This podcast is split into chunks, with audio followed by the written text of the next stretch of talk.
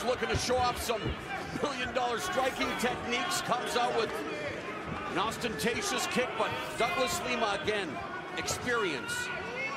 Showing already, John, in the way he reacts, although he got momentarily bothered there by Michael Venom Page. Morrow, he got hurt with that. Staggered.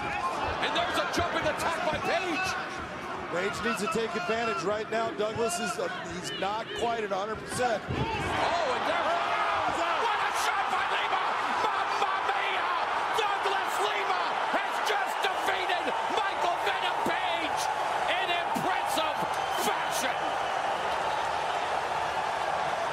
What a sequence! What a sport!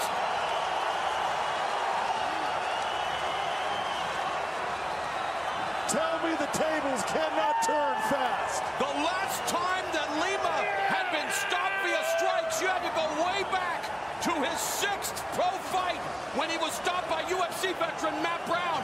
He was staggered by Michael Venom Page. But you talk about a colossal counter strike. What's going on, guys? Your boy Elroy here, and welcome back to the Your Boy Elroy MMA podcast. I am Josh Prep Iguina, and I am here with my co-host Andre Rodriguez. Andre, how you doing, buddy? What's up, Josh? So we had a very busy weekend this past weekend. For me, the highlight though, we'll just jump right into it. Douglas Lima versus MVP. The maybe the knockout of the year. You know, we've had some very good knockouts this year. You know, we had Anthony Pettis, we had um, you know, we had a bunch. But let's talk about Douglas Lima versus MVP. How did you see it going after that first round? Because we saw what Douglas Lima was doing. You know, he was able to take him down, but that's all he did. He wasn't able to do anything else from the takedown. Yeah, and you know, you could clearly see that there was a small adjustment that MVP made after that takedown, and that was to just be quick, light on the feet, and to really get out of range when he did strike because of how dangerous Lima is in the pocket. And um, it, I thought it was a pretty good first round for MVP because he got to show just how good he is when it comes to the stand up. But, you know, like a lot of people said, Douglas Lima does have a way better grappling game than MVP, and you know it, it showed in that first round. You know for for him able to being able to excuse me being able to weather the storm was was actually pretty good. Yeah, I so I sent the like just the knockout to Pash, like that sequence, the leg kick, and then that that disgusting, disgusting shot, and he kind of like he didn't understand what was going on like and i explained to him like you could tell and i want to ask you was mvp a little too light on his feet because he got his feet kicked out from under him Yeah, I mean he just he tried to counter a guy who's gonna be in your face the entire time, and um, the the bad part about it was that his counters leave him vulnerable to stuff like that, to kicks, to takedowns, because he lunges. When you lunge, you leave yourself vulnerable to those kind of techniques. I mean, Douglas Lima could have definitely just faked the kick and shot in for a double, and he would have had him down easily. But he went through with the kick, and it, it went to show like MVP's legs are weak. They're like spaghetti. And he's got to work on that, especially you know if they end up rematching because now Douglas Lima knows I can knock you out with one punch. I'm gonna go for the kill now. Forget your footwork. And let's talk about that punch because wow a highlight reel for the ages. It was incredible. What did you think when he threw it? Because like from that first glance the the camera angle that Bellator had you couldn't really see anything. It looked like he literally just touched his jaw. But then they showed that other shot from like straight on from like MVP's angle where he was on the floor and he got obliterated. Yeah, it was one of those shots that you just don't come back from. It definitely twisted his jaw. He got smashed with that shot. And um you know, my first thoughts and I feel so bad for saying this, but I was like finally somebody shut this guy up. But you know, listening to you know this past press conference that he had with Douglas Lima, you could clearly see that at, you know at the center of it all, he's just a martial artist at heart. And um, I respect how he took this loss, and um, I'm so glad that he gave Douglas Lima credit, the credit that he deserved, because you know Douglas Lima did something that nobody was able to do in 15 fights. So definitely hats off to both of them. Yeah, uh, Douglas Lima. I'm really looking forward to his next fight. It's either going to be Rory MacDonald or it's going to be Neiman Gracie. Whichever one, they're in big trouble.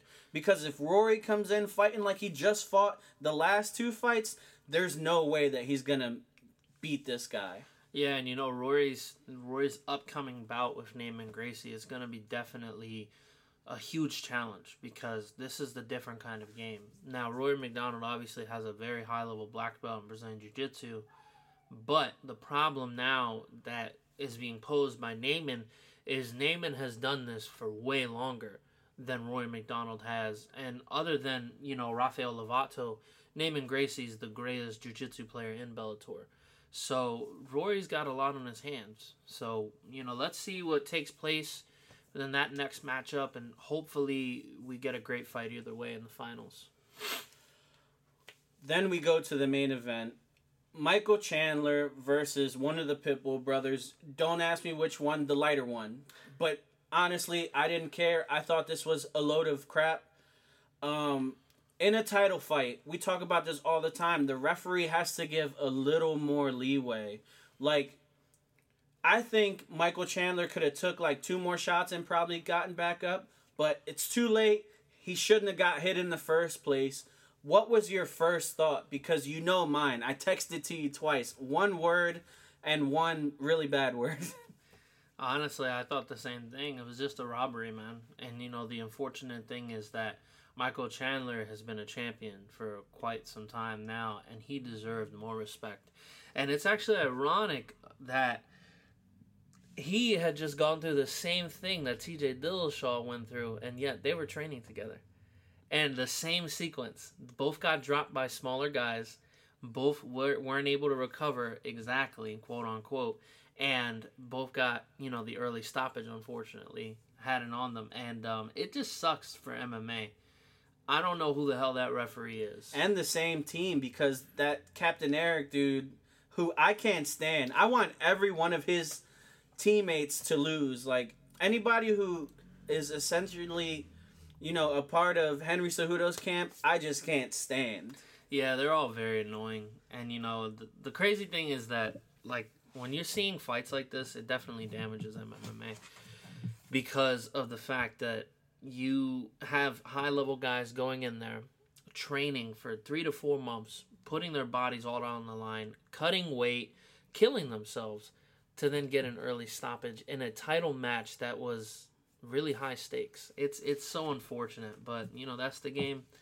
But I know Michael Chandler will come back better than ever, and hopefully he gets to exact revenge on uh, Patricio Pitbull. Yeah, I'm sure he will. I just just really we talked about this fight last week. We were really looking forward to seeing Michael Chandler come back. The dude is immensely talented. And unfortunately, this is the game, you know, you get shots it not, doesn't always go your way. We talk about it all the time.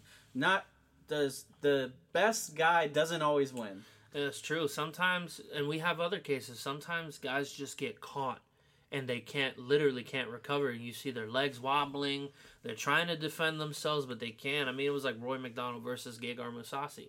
It's not that Rory MacDonald didn't have the skills, but it was the fact that that size played a huge role. Skill on the ground played a huge role, and you saw him trying his best to get out of those dominant positions. He just couldn't.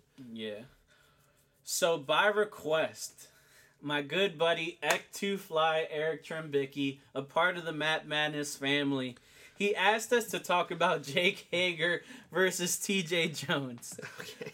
Look, the fight didn't go that long. Ek, I don't know what else you want me to say, but I'm going to put a promo on for you right now. Listen, I can't stand Jake Hager. I never liked the character of Jack Swagger, Jake Savage, whoever this guy is. But TJ Jones, Jack Black, I was pulling for you, dude. For the beef plant workers. I work in a beef plant too. I'm a supervisor of a meat cutting plant.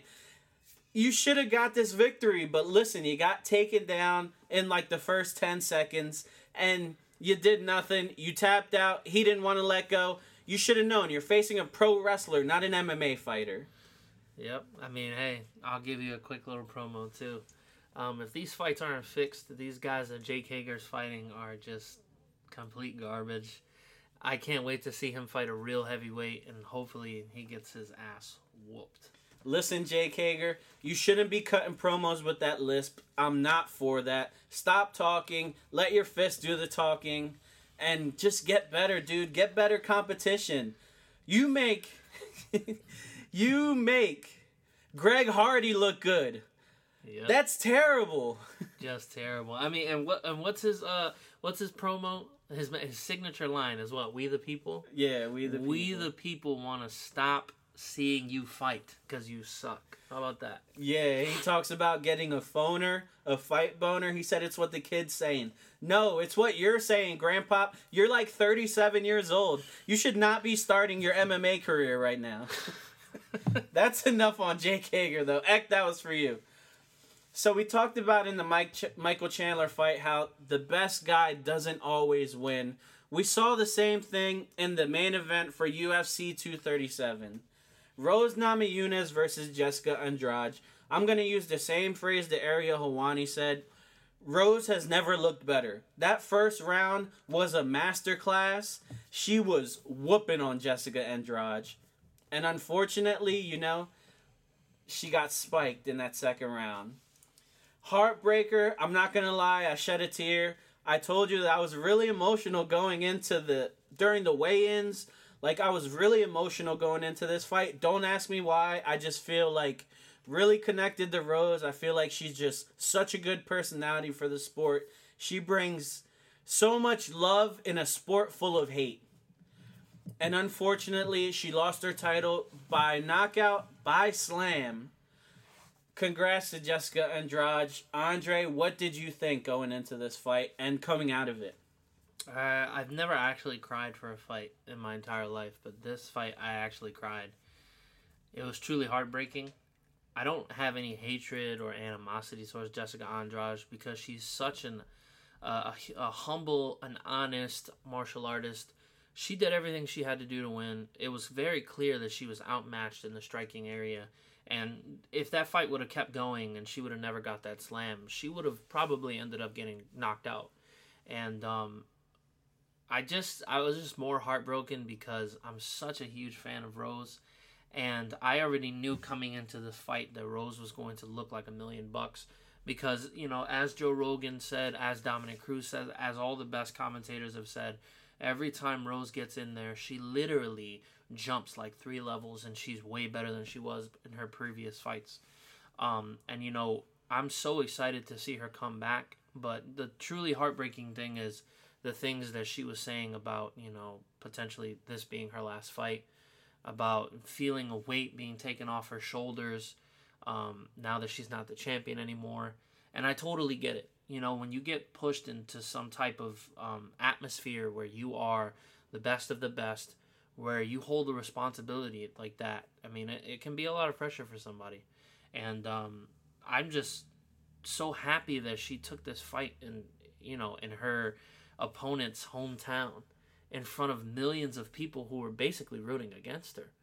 And um, it takes a real courageous person to do something like that. So, all in all, I take nothing away from this performance for her. A slam is a slam. I could be hitting a guy 30, 40 punches and he picks me up and dumps me. I can't be mad about that. At the end of the day, if you really want to get down to the nitty gritty, it's a fight. And Jessica Andrade did the smartest thing that she could do. She used her size against Rose and she got the victory. Yeah. I don't. I can equate this to like when GSP fought Johnny Hendricks and his post fight speech, and we didn't see him for years after that. Yeah. Like, and it, it bums me out because, yes, GSP was not the winner in that fight to me, uh-huh. you know, but he was so good that, like, it was sad to see him go, and that's the same feelings that I'm having now, knowing that I'm probably not going to see Rose Namajunas for maybe a year or two. Or maybe never. Or maybe never again. Yeah, and it's a shame because she's so good, so good. Yeah, I mean, you know, the hard part about this is that sometimes you have people who are so good at something, but they just lose they just lose that love for it. You know, it was like GSP. We talk about Johnny Hendricks like kind of losing it. He lost it after that fight, and he really lost his motivation because he built himself up so much to get to that point. And when he didn't get the victory, it destroyed his career.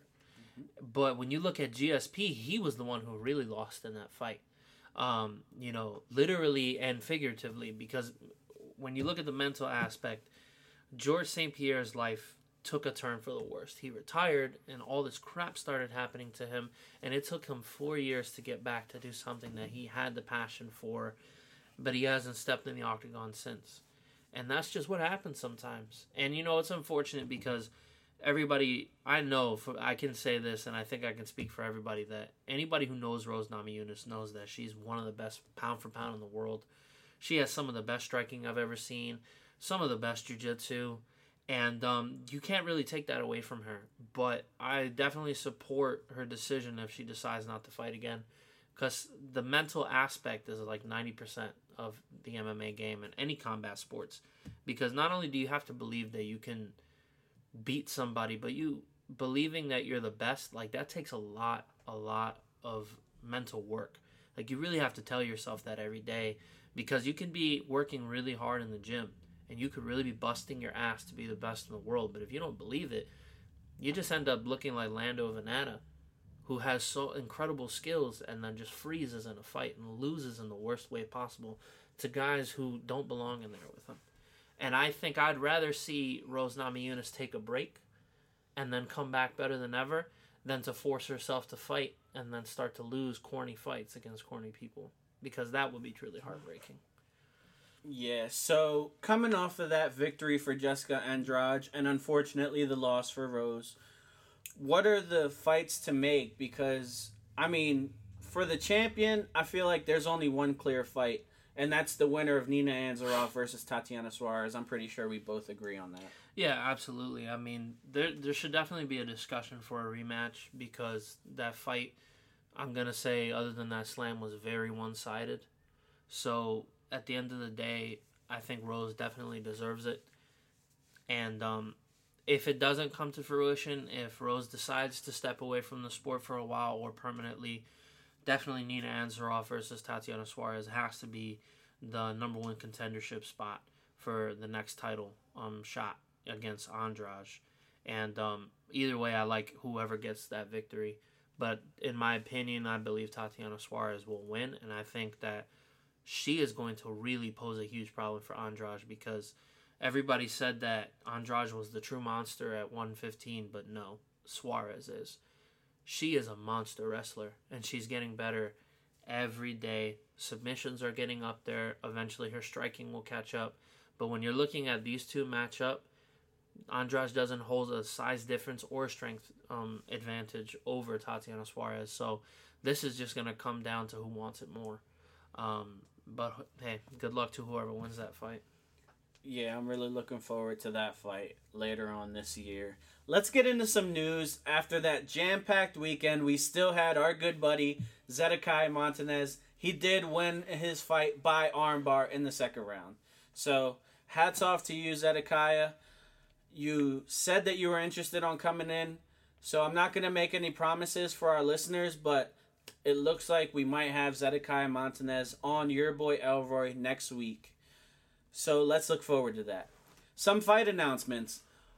A monster weekend of like matchmaking for the UFC. For me, it starts off with Nate Diaz versus Anthony Pettis.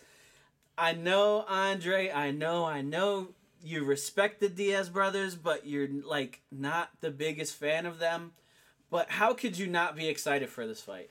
I'm super excited for this fight. Neither guy has to cut weight. They're both pissed off and want to kill each other. You literally don't need a promo for that fight. We're going to see guns blazing in there, two guys throwing hands, and if it does go to the ground even better, we're going to watch a super master class between two pretty good jiu-jitsu um, players. So I'm just super excited for this fight. So you said it didn't need a promo, but I don't know if you heard Anthony Pettis cut a promo on Nate Diaz. Yeah. I I honestly was speechless. I I didn't know that there was animosity there. Oh yeah. These are two guys that were like in the looms of fighting each other for such a long time. And when it didn't happen, I mean, Anthony Pettis was obviously pissed because at one point Nate Diaz did win like three or four straight, got a title shot. Anthony Pettis was right there in the wings. He kind of wanted that fight. So now we get to see two seasoned veterans going in there, and it's different now. You know, these guys aren't shooting for the top like they used to be, where their only goal was to get to the title. Now it's different. And um, now we get to see these two guys who just want to go in there and scrap, and that's just so incredible. Yeah, I cannot wait for that fight. Another fight that I I believe that you called is this fight was necessary. Tony Ferguson versus Donald Cerrone. Now, it's a quick turnaround. This fight is happening in June. Do you think that Cerrone's making a mistake taking this fight so quickly? Absolutely not. I mean, he went in against Myles Jury. Um, at one point, Myles Jury was one of the best in the lightweight division, and he smoked this kid. Two weeks later, he fights Benson Henderson, former former champion at lightweight, and beats him too. I mean, he's always in shape. He's ready to go. I know once once he heard about this fight, he couldn't couldn't say no. He's literally going to fight one of the best lightweights in the world. I know Tony Ferguson couldn't say no because of how successful Donald Cerrone's been. I know as soon as they said, "Hey, do you want to fight Donald Cerrone in June?" He was itching. He was like, "You know what? I can't say no to this fight." So hey, I mean, this is to be a real treat for MMA fans, and I'm just excited because these guys match up so well. They're both long. They're both rangy, incredible ground games, very awkward striking. I mean, it's almost like a mirror match, to be honest with you, just with a little things different, but this is I feel is gonna go five rounds. So yeah. So what are the chances? We just spoke about Anthony Pettis. That was Tony Ferguson's last fight. What are the chances that this is better than their fight? Because their fight was fantastic. I mean, I'm gonna say it like this. I think that Ferguson versus Cerrone is definitely gonna be a better fight, and the reason being is because when we saw Tony Ferguson fight Rafael dos Anjos, we clearly saw that he does have some pretty decent striking. But Donald Cerrone is a master at fighting awkward fighters. He fights guys like that are real weird, and he's able to weather the storm, and he's really just able to put a master class on him as far as his Muay Thai. So I just feel that we're gonna be watching two guys by the third round be completely bloody, ready to go still, cardio intact, just ready to kill each other. I think is going to be incredible. Yeah, it's it's going to be a hard, a hard, hard task for them to beat Israel Adesanya versus Kelvin Gastelum. Yeah, but if I know Tony Ferguson, I know that he's going to try. Yeah, and and you know, and listen, I'm gonna say it like this: don't expect Tony not to take damage because if there's anybody who can put damage on Tony, it's definitely Donald Cerrone. When you're looking at the best lightweights now, I honestly believe he can beat mostly all of them. You know, obviously with the exception of Khabib, because we really don't know what would happen in that fight. Donald has great a great ground game, but we really don't know, you know, what he could do against somebody like Khabib. So you know what I mean. It, it's still in question, but um, it, it's gonna be a tough fight, and even for Cerrone because Tony's gonna walk him down, and you know Donald has definitely had pressure problems in the past you know, we saw when he fought Rafael dos Anjos the first time, Donald Cerrone got smoked in like 90 seconds. And that was because he couldn't handle the pressure that Dos Anjos was putting. We saw it against against uh, George Masvidal. He got his ass whooped, and it was only because he couldn't take the pressure. Every time he threw a kick, he got countered. Every time he threw a jab, he got countered. Every time, you know, Masvidal would see an opportunity, he went in and straight for the knockout shot.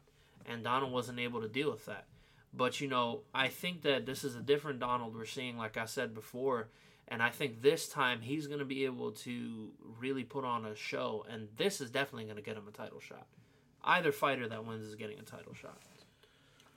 And our last fight that is definitely announced. A little bit of controversies here. I'm going to let you expel that. Max Holloway versus Frankie Edgar. Andre, you're shaking your head let's talk about this because Alex Volkanovski has made a hell of a case to have a title shot. We spoke. We did not speak about him this week. We spoke about him last week. You know, we figured that beating Jose Aldo would really put him up there, but honestly, he did dominate Jose Aldo, but he didn't finish him. So it wasn't like something that people say, "Oh my God, look what he did to Aldo." Nobody said that. Yeah, and you know what? I mean, look, hats off to Volkanovski. This was one of the I got to do what I got to do to win this fight kind of fights. There's nothing wrong with that. But when you want to make a case to be a title contender and you're fighting the number one contender, you have to finish him. That's the only way that that fight gets made against Max Holloway. And I'm going to put it to you like this. Why does Frankie Edgar deserve it more? And I'm going to put it out there right now. It's not because I'm a hometown kid. It's not because I'm a, I've been a huge fan of Frankie Edgar since he beat BJ Penn. No. It's because Frankie Edgar, fr- excuse me, Frankie Edgar earned his title shot against Max Holloway after Jose Aldo, and he took a risk fighting Brian Ortega. He got knocked out. He got caught. That doesn't take away from the fact that he earned that title shot. He took that fight on short notice. Anything could have happened. But at the end of the day, when you look at Frankie Edgar's credentials versus Volkanovski's, beating Aldo by unanimous decision, barely, versus Frankie Edgar's storied career and the fact that he's beaten the top three and top four and top five over the last few years of that he's been fighting in the featherweight division, you can't dispute that. So, and and on top of that, the UFC owes Frankie Edgar a title shot. You know what I mean? Like this guy has lost in title shot in title matches and has come back stronger than ever and has beat some guys who who you're like, nah, Frankie Edgar's too old or nah, he's too small. Nope, he destroys them. So I want to see this fight, and I think, in my honest opinion, that Frankie Edgar is going to give Max Holloway a lot of trouble. So let's see what happens. But I think that Al- Alexander Volkanovski needs to wait, and um, there's nothing wrong with that. He just got diagnosed with a, you know, excuse me, I think it was a something about his blood. I forgot. Like a blood infection or something. Yeah, it was a blood infection. I mean, you got to take care of that, man. You can't go in there fighting like that. I mean, Yeah, and this fight is made for July. This is the card to make up for the card that they canceled earlier on this year.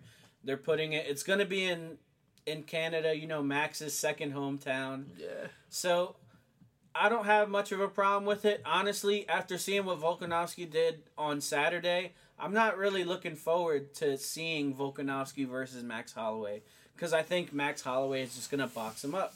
yeah. I mean, look, you're gonna put a lot of pressure on Max, but you know, Alexander Volkanovski is not Dustin Poirier. He doesn't have that kind of power. Nobody has that kind of power other than guys like Jose Aldo. And that's it. You know what I mean? So when Max Holloway is at his form, true form at 145, he's basically almost unbeatable. So the only guy I really see giving him a real issue is either um, Zabit or Frankie Edgar. So that's that's about it. That's all I can say. There is another fight that I heard rumblings about from Brandon Schaub. He said that it was already a done deal. I haven't found anything about it, but I want to bring it up to you to see what you think. Bobby Green versus Mike Perry. That's an interesting fight. I mean, Bobby Green's kind of small. I'm gonna say it like that, and uh, who knows? He's got good boxing. I give him that good striking, but uh, let's see if he can take Mike Perry's power because Mike Perry's a tank at 170. With that being said, let's get into the preview for this week's UFC Fight Night. You know, it's very rare that we have a week off. This ain't the week. But you might be taken off because of this main event Rafael Dos Anjos versus Kevin Lee. You look so disappointed. I'm not a big Kevin Lee fan either. I just don't think he is elite. Rafael Dos Anjos is on the end of his career. Andre, what do you see? I mean, I'm we're what we're gonna see is an outdated Rafael dos Anjos versus a fat Kevin Lee, and a five round snooze fest where Kevin Lee just hugs him in the cage, takes him down, punches him a couple times. It's nothing new. It's what he did against uh, what's his name, uh, Edson Barbosa. It's what he did against a lot of guys. There's nothing exciting about Kevin Lee. I promise you, if he thinks he's gonna make a claim at 170, he's gonna get his ass knocked out. And I think I'd just pay to see him get knocked out. That that's literally the only thing I'd like to see. I don't care about his career at 170. If you were really a, a, a prize fighter, if you were really the elite of the elite at 155, you'd make 155. It's that simple. Change your diet.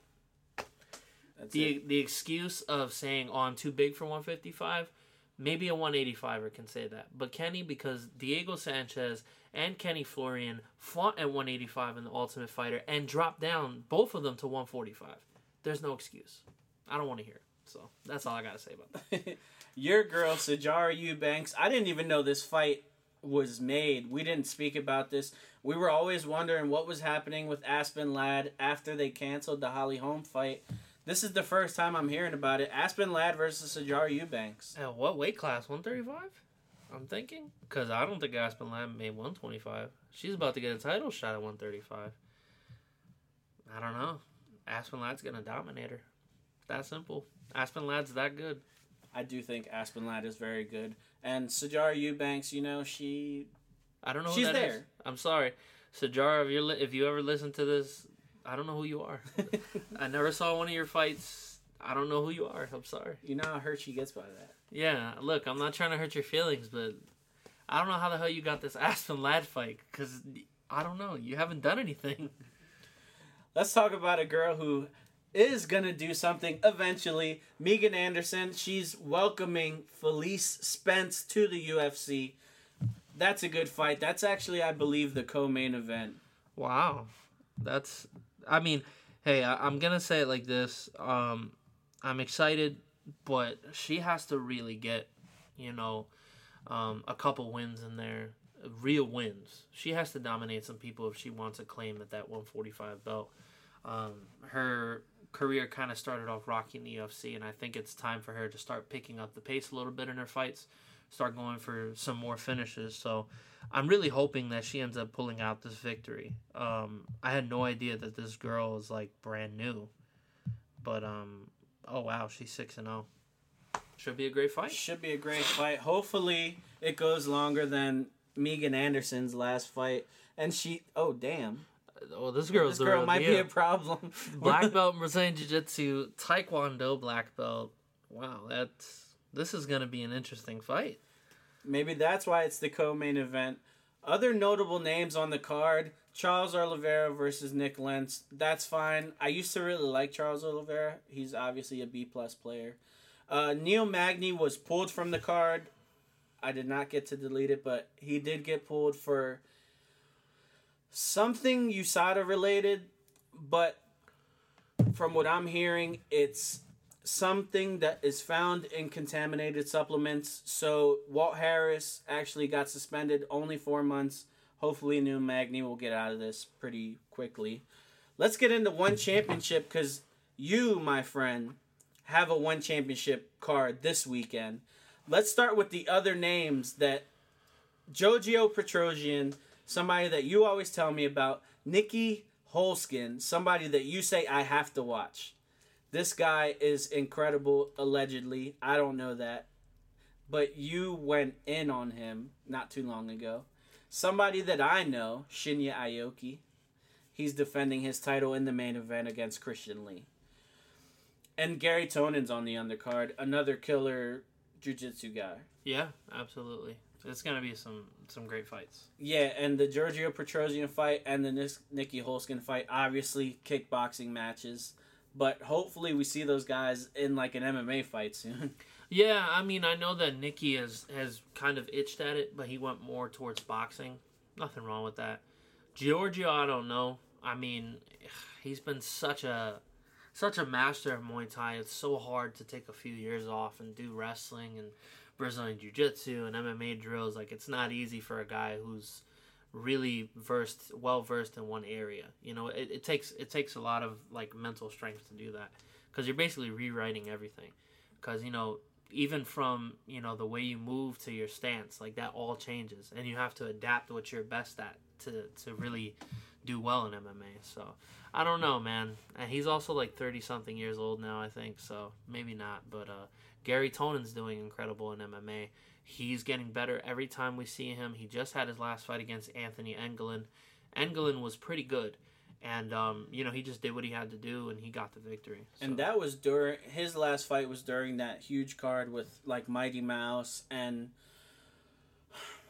Eddie Eddie Alvarez. Yeah. So like people they're obviously putting him in places where a lot of people are going to see him because let's talk about the main of or not the main event but the main event for the American audience. They're obviously putting Garry Tonon on these cards, but we have Sage Northcutt versus Cosmo Alexander, another killer kickboxer. Oh my god, this dude is disgusting. I am scared for Sage Northcutt. Yeah, I mean, look, um, Cosmo has had a couple fights in MMA, so he knows what he's doing. But you know, it's it's one of those fights that if Sage is not smart, he's gonna get knocked out cold. Um, I've seen Cosmo Alexander literally starch guys with one shot, and I'm talking knees or elbows, uppercuts, just any strike that he throws, he's very dangerous.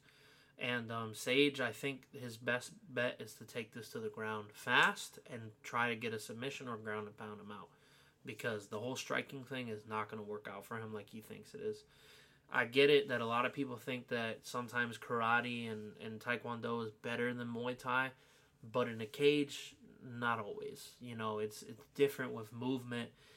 It depends on the power of which you're throwing your kicks. There's just so many aspects that I can get into, but it comes down to Cosmo Alexander having one punch knockout power and Sage Northcutt having to really take this fight to the ground. And that is something that I'm not really looking forward to watching Sage Northcutt try to hone his ground skills in Singapore. Like, Sage, you're going to have to knock this guy out because nobody wants to see you on the ground. Andre, there's one thing that I left off of the notes today because I wanted to get your like honest opinion without you looking anything up. There's a boxing match this weekend. A pretty big one. And I want you to talk about it. I'm going to let you riff on it. I'm going to stay quiet. If I have any questions, I will say something. Andre, who's fighting this weekend? Deontay Wilder and Dominic Breazeale. Uh, Is there anything for me to look forward to in there? uh, I mean, you can look forward to Breazeale being hospitalized. That's probably it. I mean, there's nobody who can beat Deontay in the heavyweight division other than Tyson Fury. So it is what it is. Is this the right move for these guys? These boxing, like, up and comers like Anthony Joshua, Tyson Fury, you know, Deontay Wilder. Is this the right thing where they're just like signing big deals with networks in order to like stay away from each other?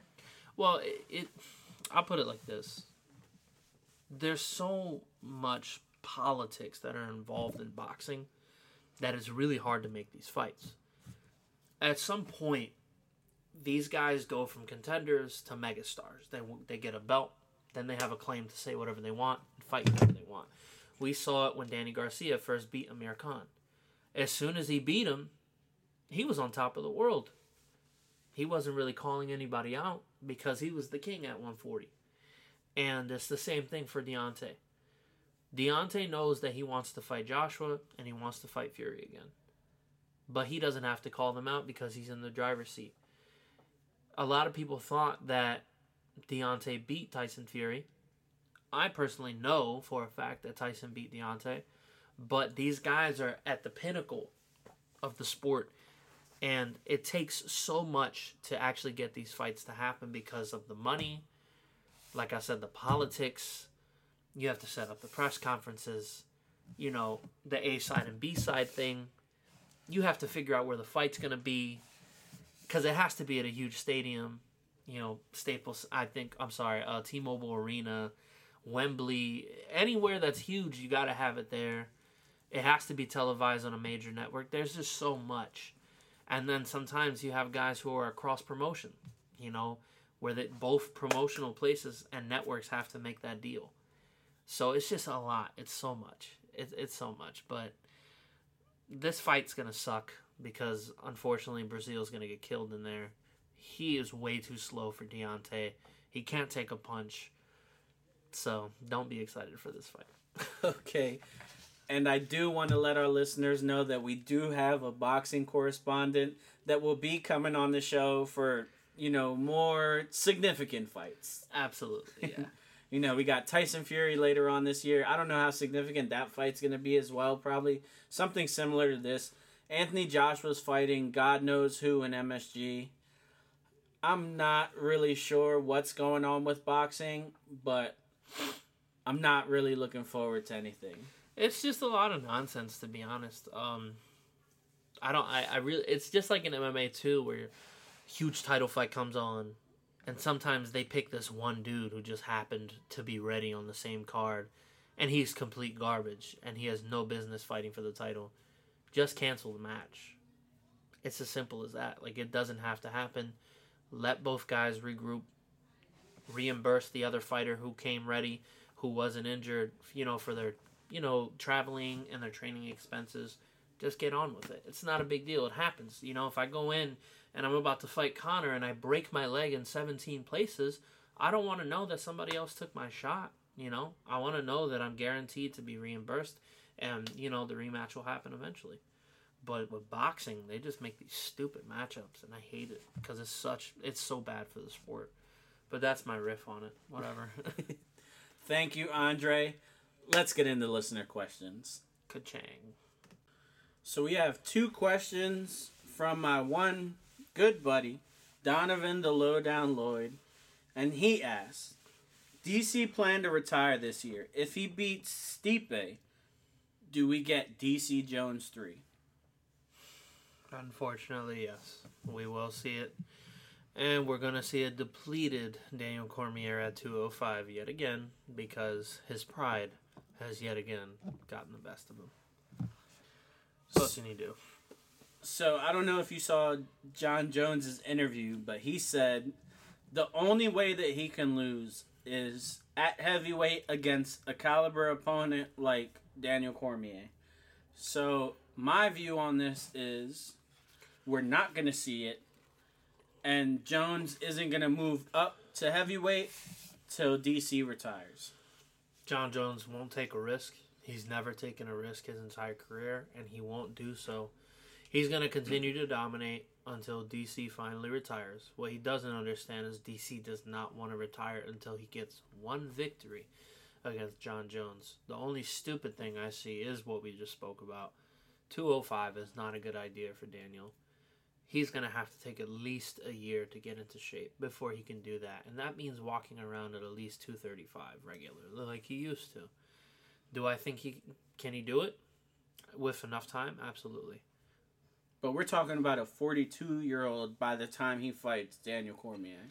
And, and that's the problem. I was just gonna say too. Do do I think it'll happen? Definitely not. You know, um, Jon Jones knows that after the Johnny Walker fight, you know, the end will be near for him at 205. There will be no point. But um, at heavyweight, I just don't see it. I don't see it happening. He's like another Rory MacDonald. Like you know now, if he went up the 185 again, he'd get killed. But Yeah. it's the same thing for Jon. Jon's not strong enough. So if he relies on his mind, he gives up everything else. What if he fights guys like Francis Ngannou or Alexander Volkov? I mean, it's just not going to be a smart fight because taking these guy guys down is not going to be easy. You know what I mean? And the worst part is that we're going to see a Jon Jones is going to be out of shape because the only way he's going to become strong is through juicing. And let's just face it, it'll take too long for him to make a campaign at heavyweight because he's going to have to become stronger, and it's not going to be that easy. And the UFC is not just going to say, okay, well, we'll give you a couple of a couple of uh, gimme fights, and then we'll see how you do against the other guys after about a year. Nobody wants to see that. Nobody wants to see Jon Jones fighting bums at heavyweight. Yeah, and he's already made it clear that like, oh, by the time I get to heavyweight, a lot of the division's gonna be old. It's like you're basically telling us like you don't want to do it, like Yeah. you're that you have an issue with going up now because he knows the competition's there. And the, and the worst part is that you know if he doesn't want to do heavyweight, then just fight Israel. Then at that point, or Yoel Romero or mm-hmm. Luke Rockhold, because after Dominick Reyes and Johnny Walker and maybe uh, Volkan Ozdemir, who's left? Corey Anderson. I still want to see that fight. I I, wanna I don't know if I made it. I don't know if I made it clear, but after Corey Anderson was on the Joe Rogan podcast, I just have like a newfound respect for him. I don't know if it's the way like Joe Rogan disarms these fighters and they kind of like are able to be themselves. Yeah, and you know it. I I respect Corey so much because he believes in himself, and you know I don't I don't really see him as a bad guy. He's not a villain here, but I don't know. Like, do I see him going up against guys like Dominick Reyes and Johnny Walker and giving them an issue? No, not at all. I see him getting hurt. I don't want to see that. There's some guys who are so lovable in there that you just don't want to see them get hurt. It's, it's that simple, you know. But um, there's just nothing left really for Jon Jones. And if he's not going to make a serious campaign for a heavyweight title shot, whether it's DC or not, like I don't really see what the point is. Just retire. Yeah, I think that Jon Jones will have trouble with Stipe. I don't even want to talk about that fight because Stipe will roll through Jon Jones so fast. Cause Jon, like Stipe, you know, they focus a lot on his knockout power, but the dude is really well rounded. Bro, his kickboxing is at a very high level. He doesn't use it a lot because he doesn't have to, really. Guys really don't give him a reason to throw kicks because usually he stacks up well with almost every heavyweight. When he fought Ngannou, there was no reason to throw leg kicks, to be honest. All he had to do was take him down because it was there the entire fight. But, you know, I'm to be real. If uh, Jon Jones wants to get into a kicking match with Stipe, he's to get his legs broken. He can't take that kind of power. And at the end of the day, Jon Jones is not going to be able to stop the boxing. He's not going to be able to take Stipe down. So we're literally just going to watch a five round domination of Jon Jones. And he's going to get his ass whooped. So I don't know. Good luck to him in his career. And hopefully, DC, if he can, actually do it. I hope he gets a shot at Jon Jones and maybe beats him. Yeah. Then Donovan asks, "Who are some of the newer guys that UFC can start pushing as their stars?" You already brought up Johnny Walker. Guys like Johnny Walker, Donovan, is someone that you need to watch, and someone that has the personality and charisma to be pushed as a star. Absolutely. He's such a fun loving guy. He has an incredible personality. He's a fun guy. He is. Every time somebody says that, I think of Kawhi Leonard's laugh. yeah, I mean, that's actually kind of funny in light of what happened, but whatever. this is an MMA podcast. but, you know, he's a great guy, and I think he's so motivated to fight Jon Jones, and I think you're going to make that fight, you know? Have him fight somebody who's in the top five and then give it to him. He deserves it. And we already know he's going to kill Jon Jones. I know I was saying that he, that Jon Jones could beat him, but that was just a hypothetical. Do I actually think Jon Jones could beat him? Absolutely not. I think he gets killed. But um, you know, there's other guys like Cory Sandhagen. Oh yeah, he's like that last fight was so much fun. Oh yeah, Magic Marlon Moraes. I mean, you have so many guys. Zabit. I still think Brian Ortega is a star. He's gonna be a superstar. He's one of the best. People look, don't count this guy out because he ran into a prime Max Holloway. It happens. When Max Holloway fought Conor, he ran into a prime Conor, and Conor just beat him up for three rounds, even even though he had an injury. It happens, but it's different now. And um, Brian Ortega is gonna go in if he fights Zabit, and he's gonna really show his skills. I don't think he's gonna get dominated that fight because I don't think Zabit would be smart in just taking Brian Ortega down or exchanging in battles with him. So he, uh, we just might see if it's a three round fight, we might just see you know Zabit pull out another decision. Nothing wrong with that. He does what he has to do. But Brian Ortega is still a superstar, and you know he's you know he has the charisma, he has the background, the story. You know he has he has the skills. I mean, if I have to really put out who's the biggest superstar out of all the guys I just mentioned, it would definitely be Brian Ortega.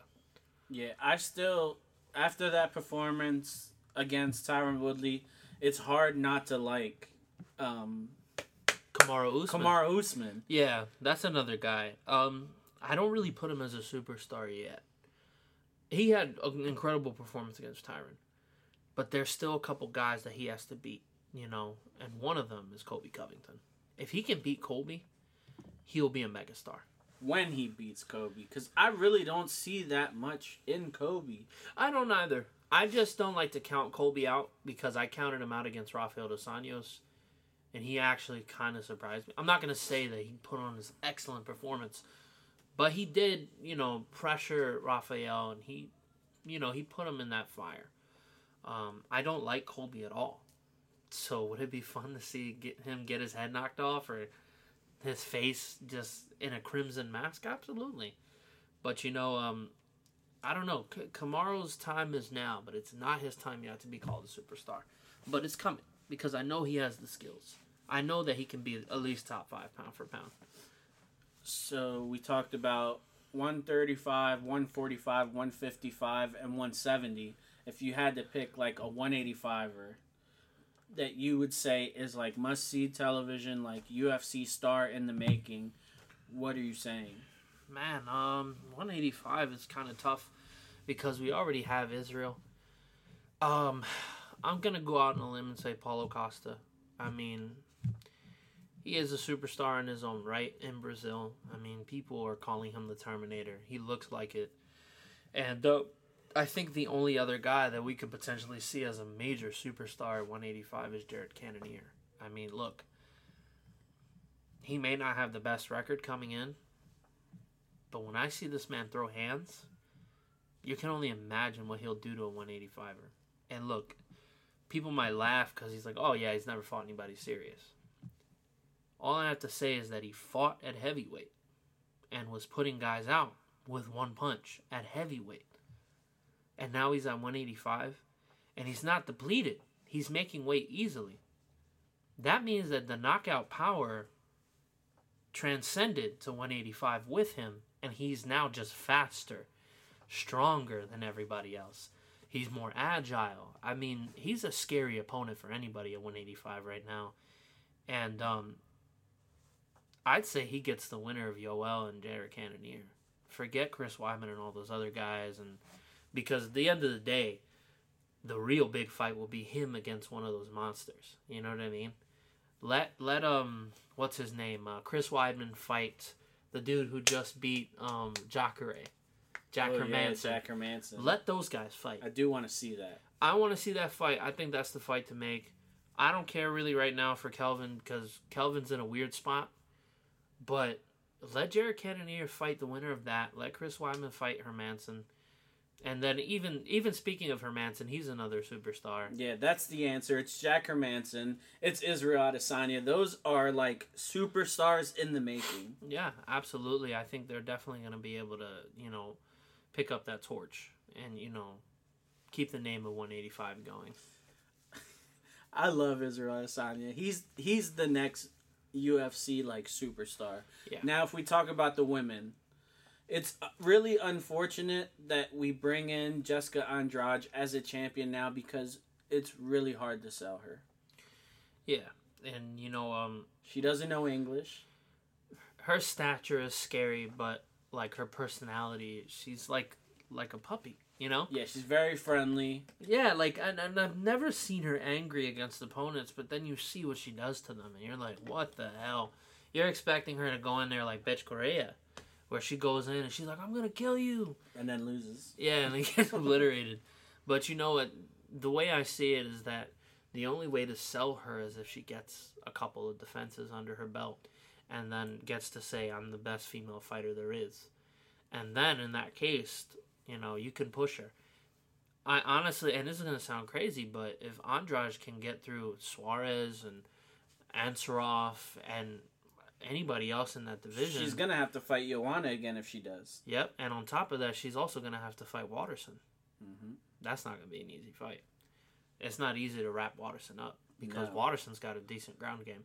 Her judo tosses are solid. You can have as much muscle as you want, but if you get judo toss, good luck. You know, because Waterson's ground game is, she's up there now. It's it's like another uh, Joanne Calderwood. Now her ground game's there, so I think right now we're looking at a prime Michelle Waterson. There's a lot of tough fights for Andrade, but I can't put her as a superstar right now because she hasn't proven herself yet. I just can say that she just got lucky with the right slam, and Rose, unfortunately, got knocked out. So that's all I can say. And with our last question, it comes from my good buddy and your good buddy now, Ron Pashery Jr. He asks a very simple question. Will Nate actually fight Pettis, or will he eventually say that he wants to fight he who shall remain nameless again? no, I think this is an exciting fight for him. Expect to see a, a press conference fight or a Oh my fight. god. I cannot wait. I cannot wait till the press conference. Just wait till you see the hands go up, and then Pettis in his face, and then the push, and Oh maybe a God. swing here or there. It's an exciting matchup. I don't think that Nate Diaz is gonna say no to this fight.